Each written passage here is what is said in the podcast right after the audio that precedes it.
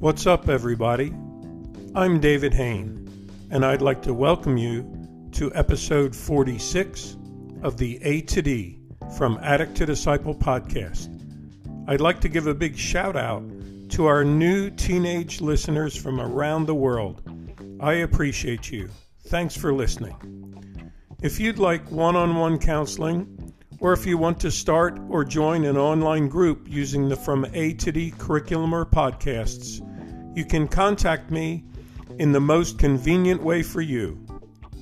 Either go to my website, www.fromatod.org, and click on the contact page, or leave me a message on Anchor, or email me at davidfromatod at gmail.com, or message me on Instagram at davidfromatod.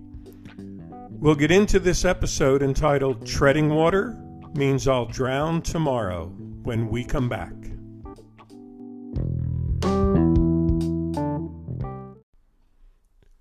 Welcome back to this episode entitled Treading Water Means I'll Drown Tomorrow. I'd like to start by giving a huge shout out to my friends from Notre Dame University who were on the Zoom call with me when this phrase jumped out of my mind. I hope you guys are listening. Let's start by defining treading water. A literal meaning is keeping one's head above water by remaining upright and pumping the legs. Can you picture that as a description of that emotion or area of your life where you're feeling like maybe you're just treading water?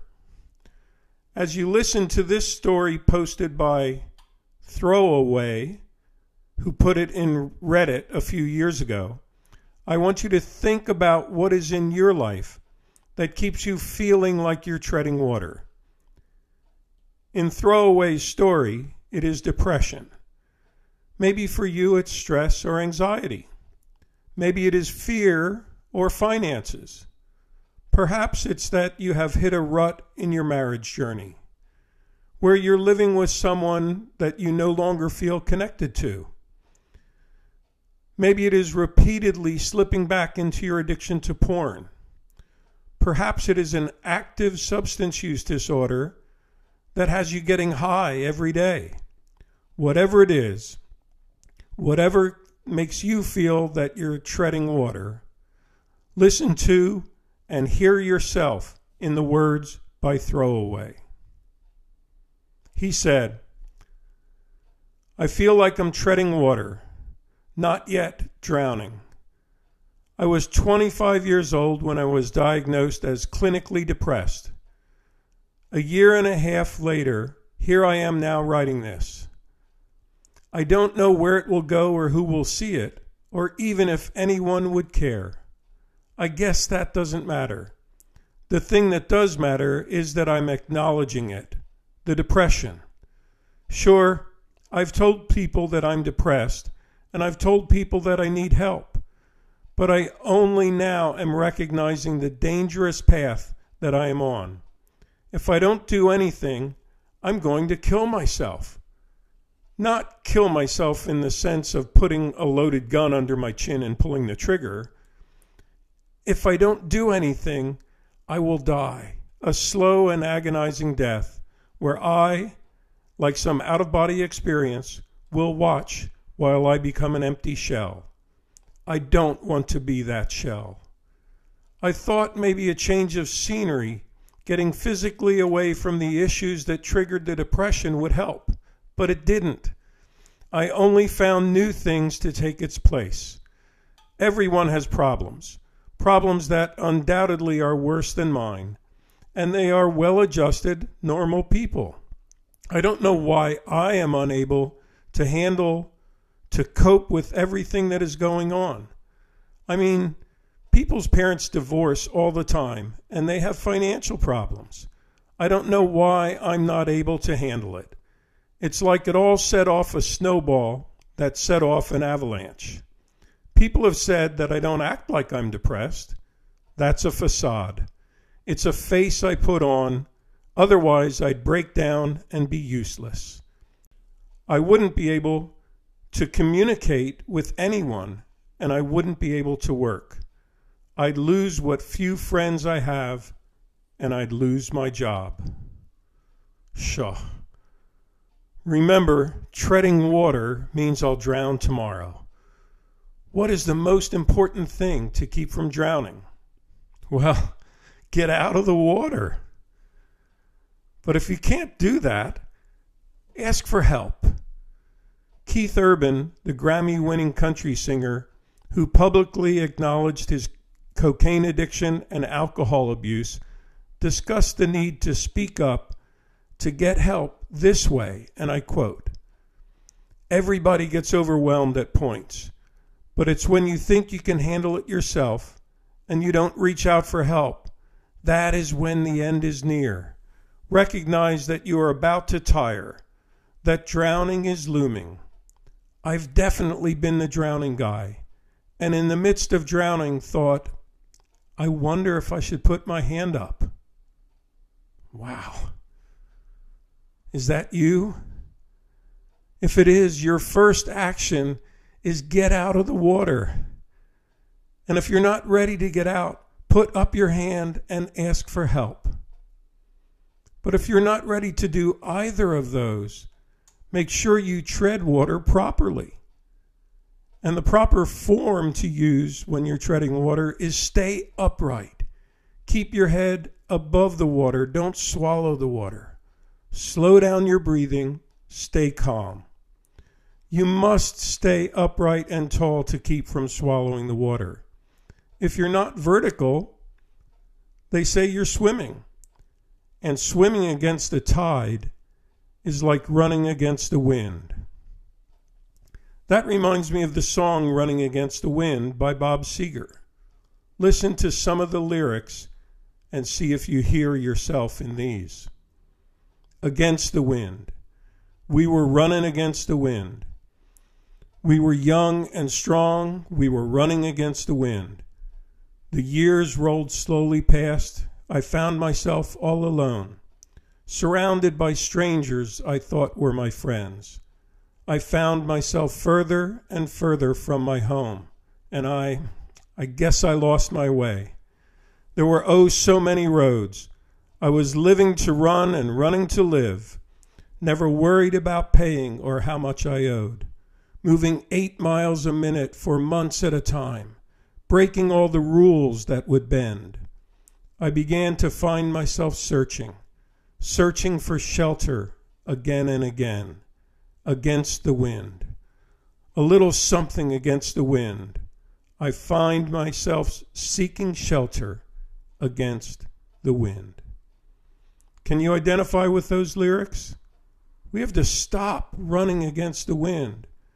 We have to stop treading water waiting for tomorrow because tomorrow means death. So, how do we not drown tomorrow? How do we get focused on what needs to get done? What should we even seize or grab a hold of? How do we even get the inspiration or energy to begin to get out of the water? How do we stop running against the wind and start using the wind as our sail to move us forward? Well, we have to take a good look at the current situation in our life. Many of you are treading in stagnant water and immune to the odor. Can you smell the stench? The health community lists these risks of living near stagnant water. Number one, insects. Mosquitoes and other bugs are attracted to this water and spread disease to the humans nearby. Can you hear those bugs buzzing by your ear? Can you feel them biting? on your arms and legs. The second danger are rodents. Rats, mice, and other rodents bring even more disease and health issues around stagnant water. Do you even have the traps to get rid of the mice that have invaded your mind and your home. The third risk is poisoning. Drinking any of the water that's stagnant intentionally or accidentally while treading water can bring poisoning to you. Have you begun to swallow water as you have been treading too long? The fourth risk is diseases. Disease bacteria live and thrive in stagnant water and can infect anyone who merely touches the water. How many friends and family members of yours have become infected by simply touching the water around you? The fifth risk is aquatic death. Believe it or not, when the water is stagnant, there are layers of dead fish on the pond's floor, and they create a slippery slope for anyone who wades in. Are the people who are trying to rescue you at risk of being into your slime? The sixth risk is infection. Swimming in stagnant water can result in ear infections, which affect our ability to hear clearly. As you bob up and down treading water, has your ability to hear clearly been affected? Do you see the need to get out of the stagnant water? How do we make a plan to leave that stagnation behind us? Well, often the first step is simply to find something that makes us happy. Do you know what would make you really happy? Is it really attainable? Or is it just a fantasy, an unachievable hope? Maybe you need to let go of that unachievable hope because it is part of the stagnant water. Too often we list things or relationships that we lost in our addiction and that we want them restored in order to be happy. Is that even realistic or just more stagnant water? Richard Wagner, the 19th century German composer, wrote, and I quote, Joy is not in things, it is in us. Wagner continued, I have only a mind to live, to enjoy, for example, to work as an artist and produce my works, but not a mind for the muddy brains of the common herd. Wow, that's a strong quote. Can you hear him saying we need to stop treading water in that stagnant, muddy pond and get the mud out of our brains and out of our thinking? We need to find joy in our everyday life by doing the things that lead us to happiness. And we need to remember that joy is in us. Success Magazine lists 11 simple ways to find joy in your everyday life. As you listen to these 11 things, I urge you to begin to start doing them. Choose the one you can do today, and then add the next and the next as you fill your life with the joy from the inside. Number one, stop waiting to be happy. When I lived in the Kensington area of Philadelphia, the local L trains arrived every four minutes. Can you view happiness that same way? A new happiness train arrives every four minutes. Just hop on. Number two, add happiness to your life right now. Stop dreaming of being happy someday and start having nuggets of happiness that touch each of your five senses every day. Number three, make self care part of your routine. Start each contemplative moment, each me time in your day by first releasing everything that stresses you or everything that is on your to do list Number four, get in a joyful state of mind. Even the briefest moments of joy can fuel hope for a future. Number five, stop worrying. Intentionally change your thought patterns away from worry, anxiety, and stress. And you will change your brain chemistry to receive more joy and more happiness. Number six, appreciate the small things. Embrace and celebrate each step of your journey of recovery. Without the small steps, there would be no journey. Number seven, surround yourself with positive people.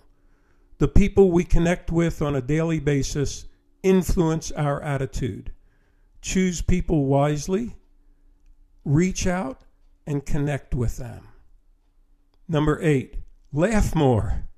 Like a young child who has not become inhibited by adult worries and responsibilities, just laugh. Number nine, love more. Refuse to let your life get more complicated than loving well and being well. Let me say that again. Refuse to let your life get more complicated than loving well and being loved. Number 10, find bliss in your bucket list. Totally immerse yourself in the celebration each time you check one item off your list. And finally, number 11, plan your happiness.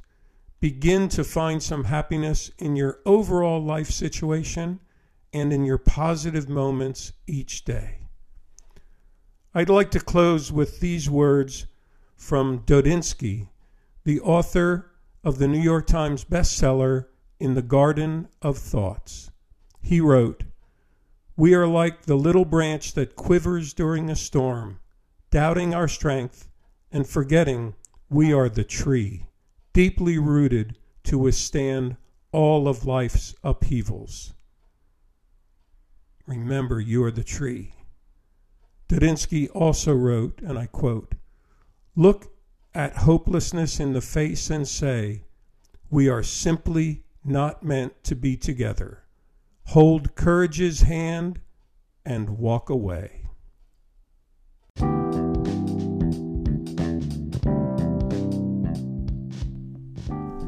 Thanks for listening to this episode of the A to D from Addict to Disciple podcast. If you enjoy these podcasts, please share the link with your friends.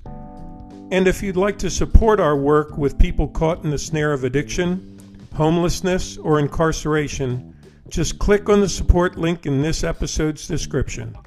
Your donation of any amount could change a life.